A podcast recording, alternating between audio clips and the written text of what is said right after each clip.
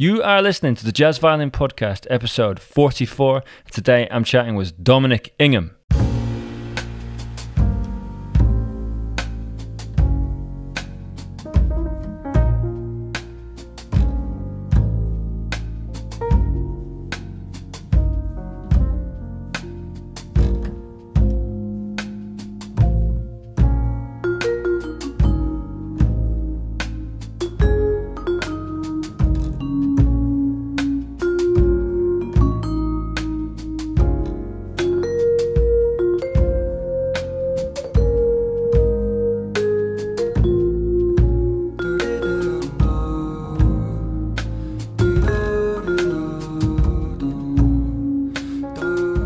Thanks for tuning in today, guys. I'm going to start off by talking about Patreon. Absolute classic, I know, but here we go. Uh, if you would like to support the podcast, you could do so via Patreon. Do you want to know what Patreon is? Yeah, I'd like to know. Well, I'm going to tell you. Patreon is a way that you, the listener, because that's who you are, can support me, the content creator, because that's who I am. Do you know content creator is such a weird word, you know? Content creator. Well, the first time someone called me that, I felt a little bit weird, but I guess I am. Because you are listening to content right now. This is content, it's jazz violin content. There's not that much jazz violin content in the world, and this is some of it. That's right. Anyway, I'm already rambling. If you want to support the podcast, you can do so via Patreon. It's a way that you can support me, the content creator. You can support me with as little as $1 a month, $1, pound, euro, or, you know, you can go up to anything. You can give me as much as you want. But, you know, I, would I'd tell you to just chill. $1 a month, 1 to $5, pounds, euros a month is absolutely fine. It's great. I've got maybe about 30 people who support the podcast now. Shout out to all you guys. I love you all. You uh, inspire me to keep going. Thank you so much. But yeah, if you want to join the little crew, you can do. You get a little extra episode every month of me talking about learning music and different things. Uh, this month, I think it's me listening to some Stuff Smith's uh, and uh, list, uh, stopping and, and talking about what I hear and all that stuff. You know, if you want to hear nonsense like that, then you get that uh, as part of Patreon. The, also on Patreon, the other thing you can do is you can uh, you can get involved with my jazz violin practice club, which is a way that you can uh, basically get guided practice sessions with me. So, you know, it'll be something uh, that I'm working on in my improvising, and I find ways, you know, I'm, i like doing this. I find different ways of turning them into repetitive exercises. So I look at what I'm working on, I turn it into a repetitive exercise, and we practice it together on Zoom. It's real simple, it's fun, it's not too intense, or sometimes it is, you know, but in a good way. And we have a good laugh, I think. We go, you know, we're all sort of friends. Um, or I think so. They, like they laugh at my jokes anyway. Most people do, just about. Or at least they, they pretend to. Um, anyway, Enough about that. Now we're talking about my guest, Dominic Ingham. Now, Dominic is another UK based jazz violinist. He's a also from the north, right? Another northern English jazz violinist. I know I'm a bit of a confusing, I have confusing origins because I'm sort of from Scotland and I'm sort of from the north of England. But Dominic is uh, from the north of England. You can tell with his voice. Um, uh, just real close to where I was born, actually from Wakefield. I'm from Hull. It's not too far away. Anyway, amazing musician, uh, young guy, killing it, absolutely killing it. Amazing, amazing playing, very unique and amazing sound. Uh, I said amazing too many times, but I'm going to just keep it in anyway. Uh, great sound. Wonderful technique. I'm trying to find all the uh, superlatives that I can think of at the moment. And yeah, just a great musician, great tunes as well. He's come out with an album last year, I think, Role Models, which you're probably listening to a little bit of right now. Um, yeah, I've said enough. Give it up for Dominic Ingham. So yeah, nice. Thanks for chatting with me today. Um, it's nice to chat with a fellow northern jazz violinist based in London. Yeah, you're originally from Scotland, is that right? Well, a a mixture. I was born in Hull actually. All right. Uh, but then I, I moved to Scotland when I was 10 because my mum's Scottish. So I've got Scottish mum, English, Northern English dad. So I'm in the middle.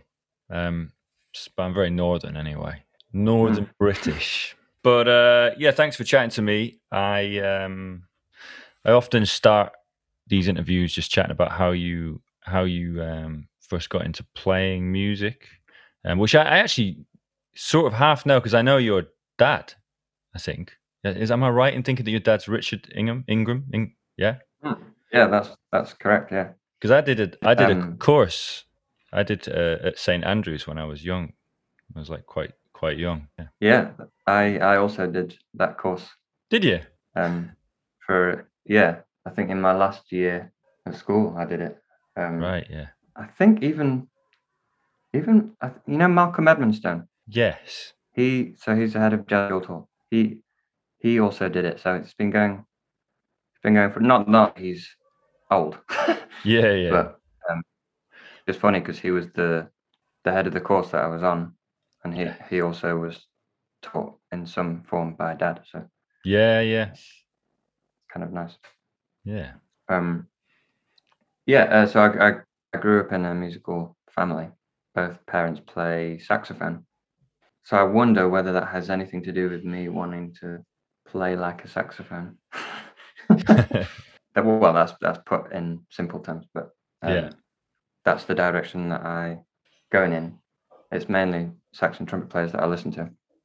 I guess what I've grown up listening to is then what has hugely influenced me, and I think it it, it, it shouldn't matter what I play.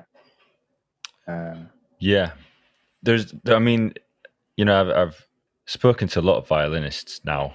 Just you, you might be you're in the early forties of of you know this, this episode is going to be forty. I can't remember 44, 43.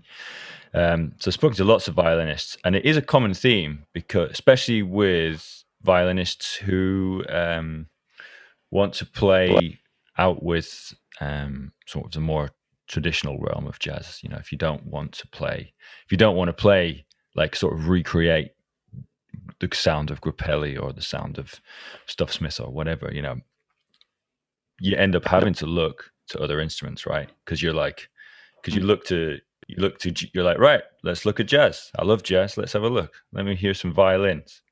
You're like, okay, mm. can't find anything from any of the classic eras of jazz. You know, the things that we think of as as, uh, as the golden eras of jazz that we want to, you know, that we see our colleagues look look listening into and and zooming into for for inspiration. We look and we're like, I don't know. There's not that much. There's some if you really, really, you know, dig, dig, dig. But mm. it's not, you know, it's all the classic recordings. It's got sax and trumpet. So, and it makes sense mm. that we're just like, you know what?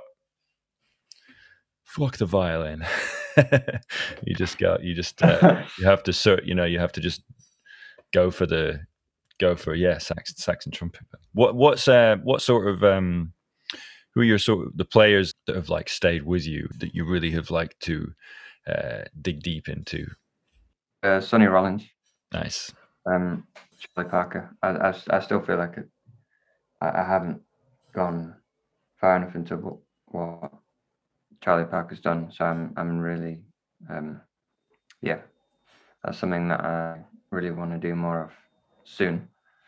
Um, just sort of seeing parallels as well. There's this there's this guy, young guy called Immanuel Wilkins in New York, and he's sort of I don't know. I, I uh, he kind of reminds me of what Charlie Parker did, not just because he plays the alto, just the, the energy and I don't know. But for me, it's always been the, the modern players that have inspired me to go back, as opposed to, um, yeah, I, I used to find it quite hard to listen to the older recordings. Yeah, that's um, that's the thing. I feel uh, as we get as recordings as we get so much more used to better recordings and and production being higher and higher in uh yeah in quality i do think that people find it more and more difficult to listen to the older recordings like parker recordings right like drummers especially you know i've got loads of drummer friends who are just like I get, you know, they they like they they know that what Charlie Parker does is great, but it's like they can't hear any drums on half of those recordings. You can just hear like, mm. So it's really hard for them to get inspiration from from there. Yeah, it's interesting. But you're saying it's so it's old, it's more modern players who who who who've who've given you the inspiration to look backwards into the into the older players. Yeah, uh, yeah. There's just always been this like uh, I've I've always had this buzz for like new music and new players and, uh, or players that are around at the moment. Yes. Um, almost in like a fan fanboy kind of yeah uh, way. Uh, I, have got to be careful sometimes not to not to just be a fan, uh, but to look at what they're actually doing as well. But maybe yeah, maybe some of the excitement from being a, a fan and then uh, yeah, wanting to figure out what they do. That's always been for like consistently from when I was younger. That's always been for people that are doing things right now yeah, I, I, don't I don't know why that is. That's just like the way I am. So um, yeah, but I'm grateful for those people that have uh, in a way inspired me to look back and just listening to what they have to say. And obviously they've, you know, they've come well seriously come from the tradition, and that's not something that I always realized or wanted to accept. Yeah, in the past in the past couple of years, I think I really well I don't understand it, but I uh, understand it more than I did understand the tradition more than you did. Well, just understand the idea of going back. yes. Uh, um, yeah, because uh, I don't know. I think it's quite a thing with, amongst students as well, and people at music college talking about, oh yeah, well, why do we have to do this? Why are we being made to do this? And I think uh, some of the time it's that's the fault, not the fault of, but um, sometimes teachers say things in a certain way that can put you off. I know um, what you um, mean, yeah. And say, yeah, um, kind of that you just like f- forcing you to do it without helping you understand why. Yeah, I actually think that I I know what you're saying because I studied it in a, a jazz course. Studied in Leeds, um, and it's quite hard to know. Basically, I feel I do feel like young people, i.e., people of student age, um, or just young people in general, just have a tendency to, especially especially if you're a musician, you're sort of an artist, right? Well, it's not sort of an artist. You're an artist. you're if you're a musician, and your sensibility is probably going to be one that wants to kick back against something like mm. you, you know, it, it, happens more, even more when you're like a teenager. You know, if someone says to you, "Do this," you're going to be like, "Nah, I'm going to do this instead." You know, whatever you're saying is lame because you're old or whatever. You know. Yeah, yeah. And I do feel like maybe uh, student uh, teachers at colleges and schools should be aware of that and think to themselves, well, they're gonna. If I tell them too much, like that they have to do this thing, and I don't give them a good reason for it, then mm. there's ev- every chance that most of them, if they've got any sort of rebellious spirit, which is sort of what we want from a jazz musician in a way, they're gonna kick yeah. back and they're gonna tell me to shut up, or well, in their head, mm. not not out loud, hopefully. But so I know what you're saying. Yeah, maybe the, maybe the teachers even get a, a kick out of it as well, a kick out of that. Uh, uh, students not wanting to do what they say, and then they go away and like, oh yeah, no one wants to do what I say. Yeah, and it's always been like that. yeah, um, that's true. Yeah, that is. I mean, it is a classic. That yeah. Yeah, the rebellious thing. I, I hadn't, I hadn't really thought that, but that makes a lot of sense. Yeah, and uh, the other thing, I mean, I don't know. You're talking about as we get older, we think a little bit more. We want to go back a little bit more. I think to like uh, like our parents and stuff, or my my mum, for example. Like, I come from she's she's half Polish, my mum, and as she's got older, she's been more and more interested in her roots. You know, she's been actually started to learn Polish more. And it's a classic thing is like as people get older, they start to want to think about their origins more. And I wonder if that happens to us because I'm I'm sort of similar. Like the more I the close, the further I, um, yeah, the older I got, the more I started wanting to study older music and and and mm. like that. So I wonder if that is a thing. It's a weird human uh, pattern that we have. Mm. Yeah, maybe uncontrollable. yeah, just have to go with it. so yeah, you had a let's let's go back to uh, your musical beginnings. You you had a you had a, you you come from a musical family. Your dad is a is a like a jazz and and just general music educator, right? He's sort of revered in the UK, a bit of a legend. Yeah, well, he's uh, he, he's quite um, uh, yeah, I guess prominent within the jazz education world. He he he worked for uh, a, a, lot of the time in Scotland, actually doing St Mary's Music School. Yeah. Um, and yeah, the St Andrews thing, University of Aberdeen. Um, so uh, yeah, but it's funny because when because I, I, didn't really play jazz until I was on the violin until I was about sixteen. So I'd, I'd you know been surrounded by him. Well, not not in like so he he moved away when I was like eleven. So it's not like we saw each other every day, but still, um, I think it's I hadn't gone into jazz before that, and I'm kind of glad that I didn't in a way because I was able to uh, focus just on the violin. Um, so I had a, a yeah classical uh, upbringing, classical training, uh, and did bits of folk music as well. Uh, but I'm glad that I was sort of emotionally driven to be a violinist so yeah, I, maybe I could say I wish I'd started jazz earlier, and um, that, it's just good to do things younger, isn't it? But I, am in a way, I'm I'm glad that I, I did the route I did. Um, yeah, and then got to Chetham's, still wanting to be a classical violinist, and then just started hanging out with the jazz musicians. Um, not like there was many of them, but I shared a room with a guy called Joe Hill. Uh, he's he was from Leeds as well. Um, yeah, so that was that was quite because I'm from Wakefield, so that was quite funny we were just putting a room together. So we just used to stay up and like, listen to. He brought a little record player with him, so we just listened to music into the early hours, and then woke up feeling very tired. um, but yeah, uh, so I I was just exposed to that and uh, people like Johnny Mansfield as well was in a year with him. Um, my brother, he was he was there as well. So yeah, I guess I was just taken by um, what other people liked, and then I, I thought, oh, I think that's I think this is what I want to do. Um, I had a teacher there called Ian Dixon, who was uh, very very influential. Uh, showed me um, or encouraged, I guess, jazz and that way of life. It was kind. Of, I felt it was kind of a, a two two part thing. It was like we're talking about music, but we're also talking about life in general, um, and how they're connected. Um, I don't I don't have any specific examples, but I remember that that was what I I liked the idea of that a lot.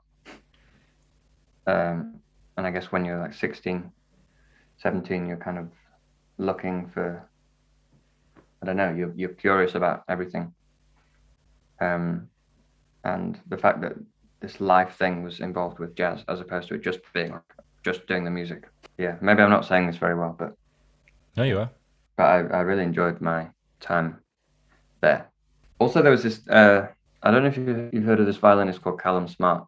Yes. Does he do on does he do stuff on he's got he's got a big Instagram following for teaching classical technique now. Yeah. Yes. Yeah, yeah, yeah. Yeah, he was in my year at school and he'd he'd started lesson, lessons with Ian before me, like a year before I showed up. Um, and he'd like gone through all the modes and just like done it in like a couple of months, just like yeah, very rapid sort of progress because of the musician that he was. And so we uh, we just used to hang out and play, and he'd be on piano, I'd be playing, and then we'd using a backing track and stuff as well. But I think that that was really important because he also played the violin, and I haven't, I hadn't even, I haven't even had this question with him because I haven't spoken to him for a few years. But I feel like that was really important to to just have that relationship with someone that that played the violin, was an amazing musician, and liked playing jazz and was open to that. and Yeah. Yeah. we could we could talk about it, and yeah, I feel like that was. Look, I feel like that was pretty integral. That's Um, interesting. I didn't know that he played jazz at all. Well, I don't, I don't, I don't think he does now, but it was, it was that he was capable of doing it, and he was interested in that. Do you can you put a finger on what it was that um, first made you feel interested in jazz? Is there anything spec- you know a specific moment or a specific time when you realized, hey, you know, I'd quite like to do this? Yeah.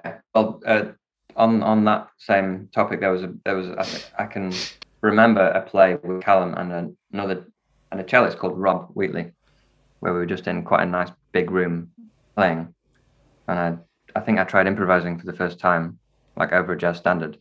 It must be pivotal because I can remember it. Yeah, yeah, one of those things. Uh, but yeah, and I, I remember thinking that didn't sound as good as I wanted it to sound, but I think it's got potential. Uh, that went on for quite a few years. Like this doesn't sound as good as I want it to sound, but I have an idea of what I want it to sound like. Yeah, it's just nav- uh, that being sort of navigating the violin as an instrument to to get to a point where I am I'm enjoying what I'm do you? How old were you around then? Do you reckon? 16, 17. Yeah, okay. cool. Um, but I played I played drums before that in a in a Ah, band. So um, yeah, that was just in terms of the violin. I see. Yeah, my, my brother had a, a quartet, and I played I played drums in that. So like was- jazz drums. Yeah, I mean, I wasn't. I don't think I was any. I was kind of self-taught. I could. I had the feel for it because I'd been exposed to jazz and other musics, like just listening wise for for my whole life. Yeah, so I, th- I think playing the drums was probably quite helpful when it, I eventually got to. So I had a good. I had good rhythm in general. I'm actually quite similar, but I did drums a little bit late. Well, probably yeah, probably early teens. I, I played drums. I had some lessons, and I just used to pl- I used to play in loads of different bands. Mm, so you think that, you think that's influenced your uh, playing now? Then the drumming. Uh, yeah, absolutely. Initially, it was just like, oh, I have I, this. This comes naturally. Big rhythm is is strong, whereas there are a, a lot of well, yeah, not to generalize, but a lot of stringers who who don't put rhythm at the at the front of their um, top of their priorities, uh, which is fine because you don't. Well, it's not as necessary. Um, I do think it's a shame that there's not the training there. Um, there's not like I remember like uh, one of the only rhythm training that we had in like music class was like trying to sing and clap at the same time. You know that you have these like you sing a line and then clap a line. Yeah. Um, but I I, remember finding it funny because the idea was to just try and get it right, and there was no there was no emphasis on like an internal pulse or like really feeling like Yeah. This. Yeah. Um, it was just like, oh, can you, can you like Yeah. navigate this and complete it, and then say, yeah, I've done that now. Cool. Well, yeah, I do think that whole thing of like a lot of things are taught in the traditional uh, educational settings are taught in in like sort of tests as as as little tests. Can you complete? Like you said, can can you complete this little thing? It's like yeah, you can sort of get through it. No worries, you win. You know, you you get yes or a no. You know, I feel like that can sometimes be the case with uh, classical. If you don't, um, yeah, it can be the case with scales as a classical musician. Um, when you're working on your grades, right, the scales are seen as like sort of like technical exercises, which is fair enough because they sort of are in a way. They're not fully, you know, they, they do make up the music that you play as a classical musician, just as as it does with as a jazz musician. But we have, you know, as jazz musicians, we have to use them. Well, you know, like frameworks for for what we do. You know, every time we play, we have to use them as a framework to some degree, and it's a different way of thinking about it with classical music. When you're learning, yeah, when you're doing your grades, it's like, you know, did you manage to play it from here to here in tune? It's like, yeah, Mm. smashed it. You've got it. You know, next. That's not really how we. That's not really how we learn scales, is it? You know, as as jazz players. Yeah, absolutely. There, there doesn't seem to be uh, any depth of of, uh, of process. Hmm. Um, yeah, that, that's I like I like the idea of the, the test thing. Hmm. Um, yeah, and if you say to if you someone, oh, what about what about playing the scale from from here to here instead? Like, Yeah. oh, um, I don't. Yeah. yeah, exactly. I, I think I think that should be taught and encouraged. Like, oh, let's do it in thirds, like Yeah. or like, like broken thirds or Yeah. fourths, or you you have unlimited, and that that'd help with your uh, with the test aspect. If you want to do well in the test anyway, that would Mhm. make it 100% better. If you were to explore the scale in all areas, yes. yeah, it'll probably take longer, but it's it's it's definitely definitely worth it. Yeah, if that if it if that was put into if just a small thing like that was changed in the grade syllabuses, maybe even in the top four grades, you know, from grade four onwards, we had to do that Mm. different things, and they might test you playing it in different ways. That would just, I Mm. think, that would open out people's understanding of scale so much more. Like the thing that you said, going from starting it from here or going to there. You, there's that way that saxophone players. I've started teaching this to people the way that saxophone players um, play scales often is like you know find the root of the scale in the middle of the range i might be talking rubbish by the way if any saxophone players are listening but i'm going to say it anyway start from the middle of your range and go to the top of your range. And you know s- f- f- but start from the root in the middle of your range just around about the middle. Go to the mm. top or you know the top of your comfortable range and go down. Then go past that middle point go right down to the bottom and go from that bottom point right to the middle again. So you've got that sort of that ground. Do you know what i'm saying Yeah, yeah, yeah. just say you're in Uh, F, say you're doing F and you could say, hey, I'm in first position. You'd start from F on the D string for any, you know, just there we Hmm. go. Start on the F from the D string and go up to like, you know, maybe go up to just like the top of first position or the top of third position. Let's say the top of first position. So you go from the F in the middle on the D string to the B flat on the E string, and you go all the way down to the bottom of the G. You know, you play open G, and you go all the way up to F again in that middle on that D string. That you know what I'm saying? Yeah, yeah, that's cool. Um, is there a, is there a reason for starting on the F? So this is a yeah, it's a thing to also think about. Shouldn't always start from the uh, from the root, but in this instance, it's the idea is to to practice the whole range of the scale to realize that the scale is not just F to F. It's everywhere, you know. It's everywhere on your instrument. It's it's like a framework, but the starting on the F and ending on the F actually just gives it a little bit of melodic and it sort of gives it a little bit of melodic and harmonic uh, sense of place in a way. You feel like you've ended it when you get to that F. If you just go G, you know, if you go F major, G, open G to B flat on on the on the E string, you never really get a sense of the fact that you are actually in in F because you are in it. You know, in a lot of ways, you are in F, and I do think that that's maybe yeah. So I think that's the idea. It gives you that that sound, that sort of uh, grounding as well, uh, as well as opening out. But yeah, I don't know. What What are Yeah, your yeah. thoughts on that? Yeah, that's that's the that sounds to me like it could be a or it sounds like an exercise in my head. like the fact that you're starting on the F and then yes. ending on the F. That's quite nice. And Yeah. then you could just go up, go up a semitone or whatever. Um, Yeah. Um, yeah, but then I guess if you're uh, uh, if you start on the G, then you're playing Dorian, and that's nice. Um, so you could be thinking of think like once, think of G Dorian, play a second time, think of F major. Hmm Yeah. Yeah, that's true. The, uh, an advantage of, that we have as playing violin is that we can say we can say stuff whilst we're playing, so you can you can shout out the degree of the scale. Um, Ah, I find that this this helps. Well, if, if someone's like completely not aware of of that and they're in an early stage, it could be it could be helpful to be like one, two, yeah. three, like while, whilst playing the note. That's interesting. I've actually never never done that or or really thought of it. But is that something that you done or do or? Yeah, that's yeah, that's something that I've done and and do. Um, I think I probably started doing it when I was learning the modes. The first thing I did was learn the modes because that's what I was taught. yeah. Um. Uh. So like, there's a there's this pattern that Ian taught, which is you do the arpeggio and then you scale just one octave. Um, start on Ionian. Mm-hmm. Uh, and then do Dorian, but on the same note. Ah, okay, yeah, yeah. So, yeah. So you go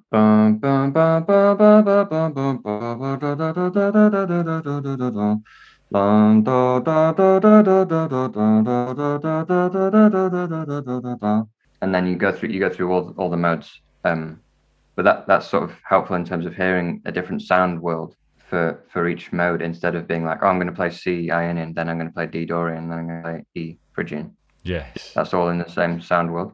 Yes. Um, yeah, that's probably it's probably even more helpful if you do that on the piano and you can like voice it out as well. Um, but it's it's hard because you, uh, when I first learned, he was like, all right, you got to figure it, got to figure this all out. So I was like, okay, so C Ionian. Oh, and then I have to play B flat major, but starting on C. Cool. Oh, and then I have to play A flat major, but starting on C. And that was that was quite hard for me to get my head around. Yeah. And then you go into the melodic minor modes, and then the harmonic minor modes, and the Yeah. harmonic major modes. So that was like a very that was like I did that right at the start. Um, that was that was like a, a general grounding that I think was really helpful. Um, d yeah, I definitely in terms of saying the the intervals, so saying the the scale, I probably did that in that exercise. Yeah, like playing playing C Dorian and saying uh, saying the sorry, uh, saying the degree within B flat. Playing C Dorian and playing and saying the degree within B flat. So you're playing C and you're thinking about it in Dorian, but you're also thinking of it in B flat. Yeah, Oh, no, no, you're starting you- from yeah. C to C. Ah, yeah, okay, you're going from C to C, but you're saying it from the degree of B from the so you'd be saying like two yeah, on that C. Yeah, okay. yeah, exactly. And then you can do it with C as well. So say one. Yes. Um, Um, sounds like you quite like these, or maybe I, may, I might be wrong. You quite like these uh, mental brain, these mental tongue twisters to some degree. Is that right? yeah, yeah, yeah. I, I think they're, they're fun. Um, it's also something that I could do. There was a, a that I wasn't playing because of a kind of injury thing. Uh-huh. So like doing in your head Yes. was kind of all I had. Well, that and singing. Yeah. Uh, to singing at that point as well. So that was that was fun. Yeah. I think what's Um, interesting is there's there's like some people are I'm quite into these things as well, these things that rattle your brain. I'm not actually very good at them, but I, I'm into it, you know. I'm, I like finding these exercises, these brain exercises that, you know, correlate with music. Some people really don't like it. Um, you know, uh, teach I've taught quite quite a range of different people over my career. And uh and there's so many different you know there's t- there are different types of people. Some people are really into it. And i get really excited when someone gives me a new because i'm i'm probably going to do whatever you i'm going to have a little go at doing what you just said then probably after this you know i'll probably be doing that. Um but i uh there's some people really hate it. They just like they get really they get really pissed off with stuff like that. And they'd rather just be playing. And um and that doesn't always d- that definitely doesn't correlate with whether they can play or can't play or whether they are musical or aren't musical but i think it's interesting that no no the different types of uh, the different types of musician and the different types of learning as well you know. Some people will get a kick out of that that style of learning you know like right this is going to help you and it and it's a it's a practical thing. It's really difficult but you're going to you know and you're going to really feel you, you get a lot immense satisfaction out of you know Mm. getting getting past that that these Yeah. hurdles In a way, it's like e- easy practice. yes i know what you're saying it's yeah more methodical. Like like doing like rhythms the same way. Like you have a goal, you do it slow, you build Yeah. up speed, and then you can do it. It's like great. Let's get coffee. I agree with you. Rhythm has a always it has a real start and an end to it when you're practicing it. You're like, I'm going to do this thing. Yeah, exactly. I'm going to try and do this thing. Hey, I've got it done. It's a bit, you know, that's what we lack. Uh, cla- that in classical music, classical music doesn't really lack that. You know, when you're learning when you're learning a piece, you you learn the piece, and in you know, especially if it's a technical piece, you know, you a lot of the hurdle is is getting through it, you know, and get getting the, getting it learned and being able to technically play it, and the mm. and you know different exercises. But I think that's right. Is that like as jazz musicians, we sometimes lack that, and it can be nice to mm. find these these sort of these exercises that have a beginning and an end. That's something that I'm yeah I'm, mm. I agree with you very much on. How did you look at rhythm rhythmic stuff? How is that? How you how have you worked on that in the past? There was uh, an exercise that I did. I used to do in my room with with Joe. so he learned this rhythm off Steve Berry. It's basically you've got this rhythm in the clip, Yeah, and the foot is keeping like each beat. But then, uh, so you're in like 12 8. The foot's every three. Um, Yeah. yeah. And but then you change the foot to to a different pulse, but keep the click going. Um, so you then go into like a three, three, four thing.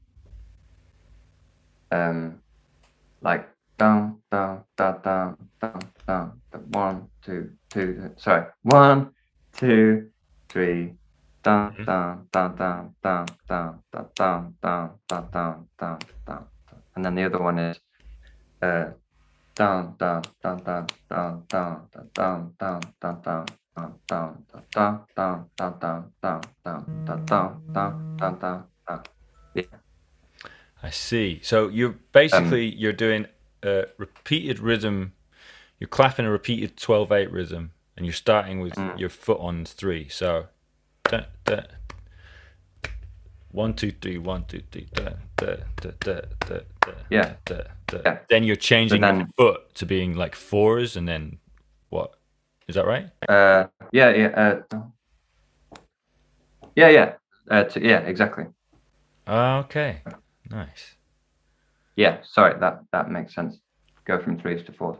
But the idea of like feeling something in uh, in compound time and then simple time, um, Yes. but keeping the same rhythm going over the top. Um, You, would you mind sending me that in a in like a audio, just a simple audio file from like your phone or something that I can just inter just inject into this uh, episode yeah, yeah, yeah, sure. rather than the Yeah, um just Yeah. because I'd quite like to put it in, but it's yeah, there's Yeah, yeah. what it is That's going cool. on with the audio there. um, but I, I feel I feel like the the compound time was pretty is pretty uh, good to get down. Yes. Um, I know. Well, I can't really say the word compound, but it's the best way of uh, describing it. Um, so just feeling things w- where the each beat there's three three quavers in each beat. Yes. Um, and I think uh, maybe when you're starting to learn to, to play jazz music, uh, that's not something that is taught uh, Hmm. as frequently as like yeah you swing and that's just kind of a well it's sort of triplety but Yeah. um i think yeah to actually get down the the compound thing is really beneficial. I think maybe i was lucky to do that in playing folk tunes as well before. Yeah. so maybe that's why i was like maybe that's why i was better at it. Uh but i definitely think that that yeah so the initial question was like what did was uh how did i start doing rhythm or like practicing rhythm? Was that, was that the question? Yeah. I mean, that's Yeah. you, you've given me a great answer. That one of the things for one, one something that you've worked on. That's nice. But I guess the if you were to shorten that answer, it'd be you know just using different exercises sort of clapping and clapping exercises, vocalization exercises, and sort of Mm. yeah, yeah, sort of uh, non-playing exercises, basically. I think Yeah. Yeah, I think it's totally. Yeah. Yeah, yeah, yeah. And then you can also tap and speak whilst you're playing as well. Yeah. Have you done Um, much in terms? Have you ever looked at like uh, South Indian music or different? Because they've they've got great ways of vocalizing rhythm that I've that I've got a lot out of over the years.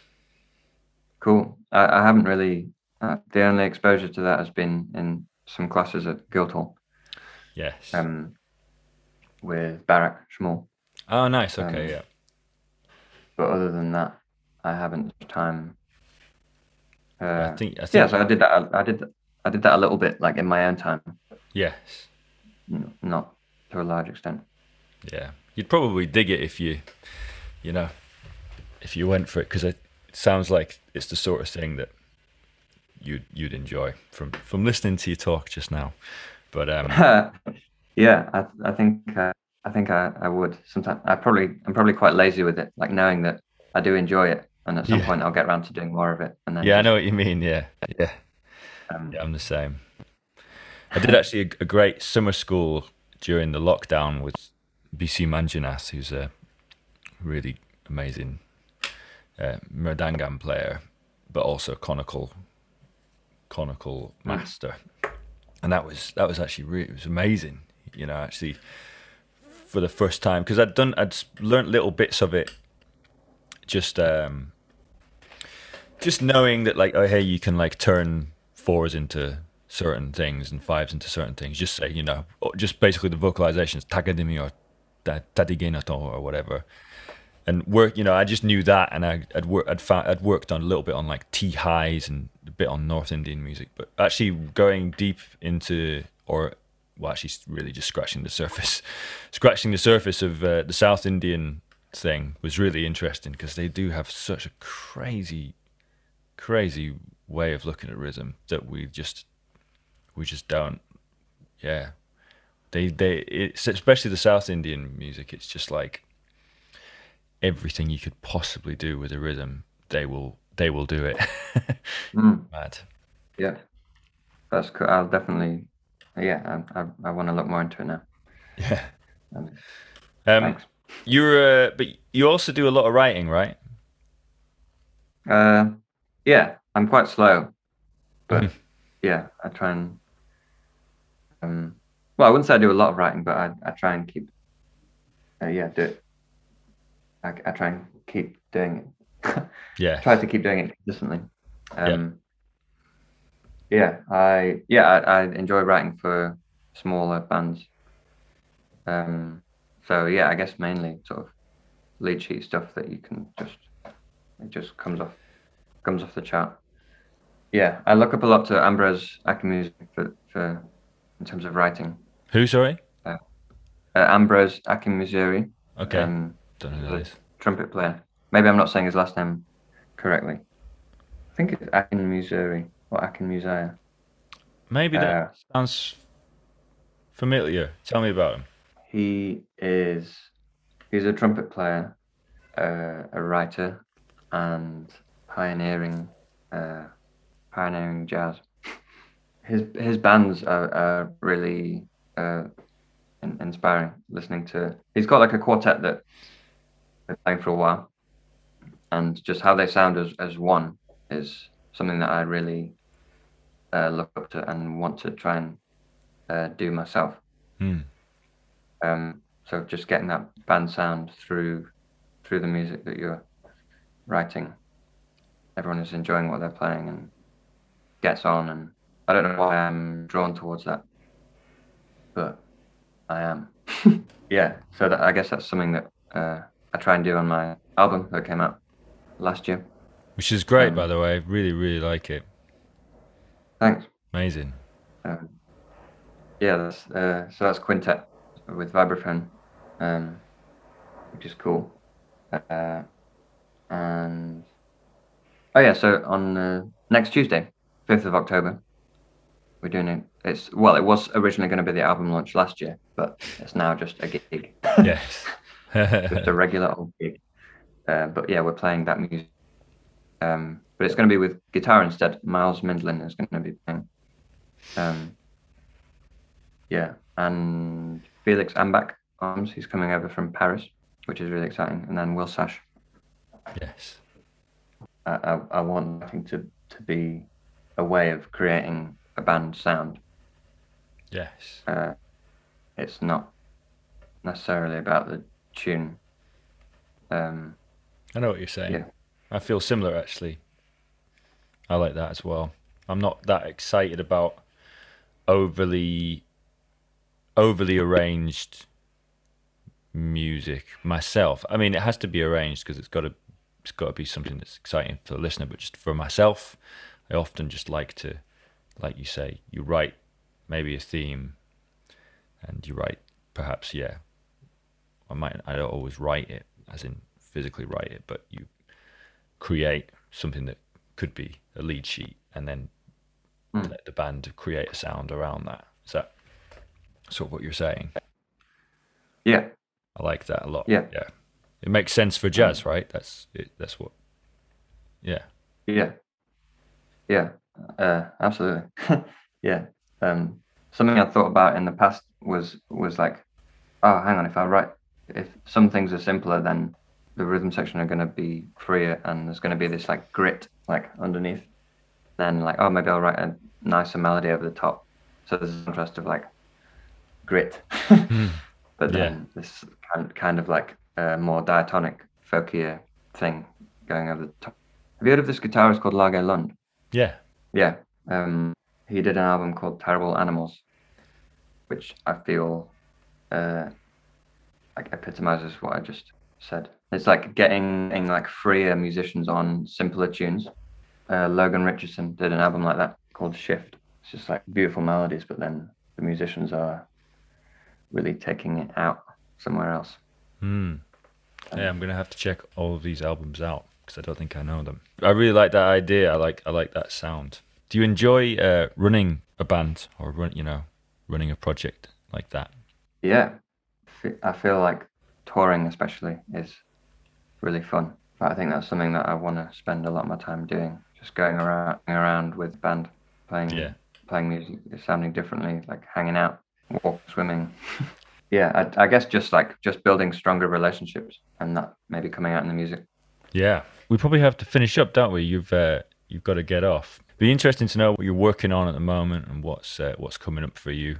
I plan on doing more of a, a quartet with piano, bass, drums, and um, finding that sound. Uh, quite like this idea of the violin just like, like floating on top of of what they're doing. Yeah, melodies in unison with the piano as well. Because before it's like vibes and violin playing the melody, which is great. And there's a real contrast to that sound. Vibes has this attack, violin. Well, I don't have much attack. um, yeah, um, which is uh, probably present in my personality as well. um, yeah, but with, I, I'm really interested in having this piano and violin sound, and yeah, also some this uh, something that Ambrose, trumpet player, mentioned before. Something he said is that he's imagined it, his his quartet being like a piano trio, but with like a, a trumpet effect over the top. and I really, really like that. Not that I'm not that I'm going to copy that, but I really like that idea. And I know so- what you're saying. In fact, like it's it is a lot of the music that I've written has all has been sort of inspired by smaller bands and trio things, you know. So I, I understand that feeling of like you know you sort of wish that you were a a piano trio, but you you know you you're never you're not going to be. So you're going to have to get instruments in to Mm. to Yeah, yeah, out. yeah. Still, when you maybe when I write, sometimes I'm hearing like just a piano trio, you know, playing the playing the music. So I think Mm. Yeah. I, I guess I understand that sentiment quite well. Cool. Um, yeah. I guess also in terms of like the the interaction and the uh, everything. Yes. uh, sing, hope for that a piano trio. Yeah, it's kind of more intimate in a way. Yeah. Yeah, I agree. Um, and also the fact that they're going to be able to play well together as a trio as well. So finding the right people to do that. yes. Um, Yeah. yeah, Yeah, it's an interesting one. I think as a, I don't know. I just think that we're we're we're we're as jazz violinists, we have to we end up searching just a little bit more than someone who plays a more standard instrument because we don't always fit. We don't always feel like we fit in to the general mold anyway. Maybe that's again talking about our personalities. Maybe that's the sort of person that we are. I don't know, but Mm. musically, you end up because of this feeling of being a slight outsider. I'm not saying that we are fully, but you do have a feeling of being a bit of an outsider. You're more able to, or more likely to try and find these different avenues and think about things in these sort of slightly, just slightly differently, you know, not taking the road, trying to take the road less traveled, etc., etc. Sorry. You're referring to the book. no, but what book? What book? Well, it's kind of funny because I have this book here Ah, called The Road of Travel. okay, excellent. What is that book? Uh, Should I know? I probably should. it's it's by a psychotherapist called Scott Peck, and it was written in the 70s, I think. Some some bits are, are, are dated in the language that he uses, but um, Classic. it's it's yeah, it's just about his he's he's just a renowned psychotherapist, and it's very interesting. Uh, I got from it a lot in terms of like my uh, the effect of my parents and on me. right. Yeah. Um, that's pretty key in kind of helping to understand that. But I haven't had therapy or anything, so I probably don't understand it as much as a lot of other Yeah. people. But um, I, I'm trying to. Yeah, so I've had it for a while. That's a great thing to busy your life with is trying to work things that that sort of thing out, isn't it? Yeah, uh, in in terms of playing as well, uh, it's all like eh, coming into one thing. Yes. Yeah, looking at that stuff, looking at music. Yeah, it all helps, I guess. Yeah, definitely. Hey, it's been really nice to chat to you. Um, if you got anything to plug, now's the time. Because we, yeah, what, you've got a gig coming up, right? This might be when is it? When is it on the fifth? Fifth of October. Okay. Um, but I've got one on on the twenty first at the Spice of Life. Hmm. Um, that's with quartet. So that's Noah Stoneman, Will Sash, and Dave Hamblett. Hmm. Um, so yeah, looking forward to that one. Nice. Yeah, So that's on the twenty first of October. of October. Yeah, 21st of October at the Spice of Life. And also before that, you've got the 5th of Yeah. October at where? Pizza Express. Nice. Cool. Okay. You're doing the so you're doing a tour of Soho this month. So I like it. Doing the yeah, Soho Soho Jazz um, tour. yeah. Exactly. Oh, I should have I should have named it that. You should have done, yeah. Done Oh. it like a massive poster. Spent spent like fifty quid on a poster design for like two days. Yeah. oh well. Uh, Yeah, maybe maybe next time. Yeah, it's been been great talking to you. Thanks so much for having me on. No worries. Thanks for chatting. Thanks so much for listening today, guys. You have been listening to me, Matt Holborn, and my guest, Dominic Ingham. As I've said, if you'd like to support the podcast or get involved in my jazz violin practice club, you can do so via Patreon, which is www.patreon.com forward slash Matt Holborn. I feel like that www thing is a little bit of a dated thing to do. But there we go. Life goes on. I'm going on holiday, which I'm excited about. Uh, and then I'm coming back, and I've got some real exciting stuff happening uh, in.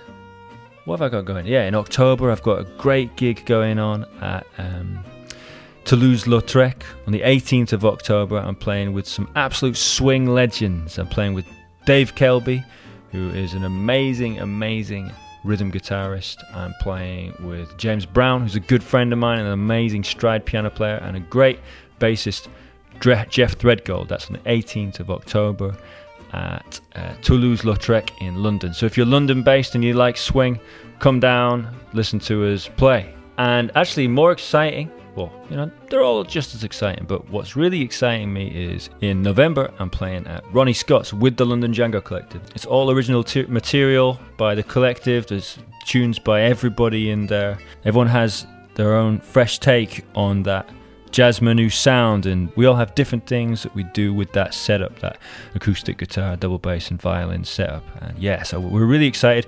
We're playing at Ronnie Scott's on the 7th of November, and that's the main show in the main room. We're super excited. I'm really, really pleased that that's happening.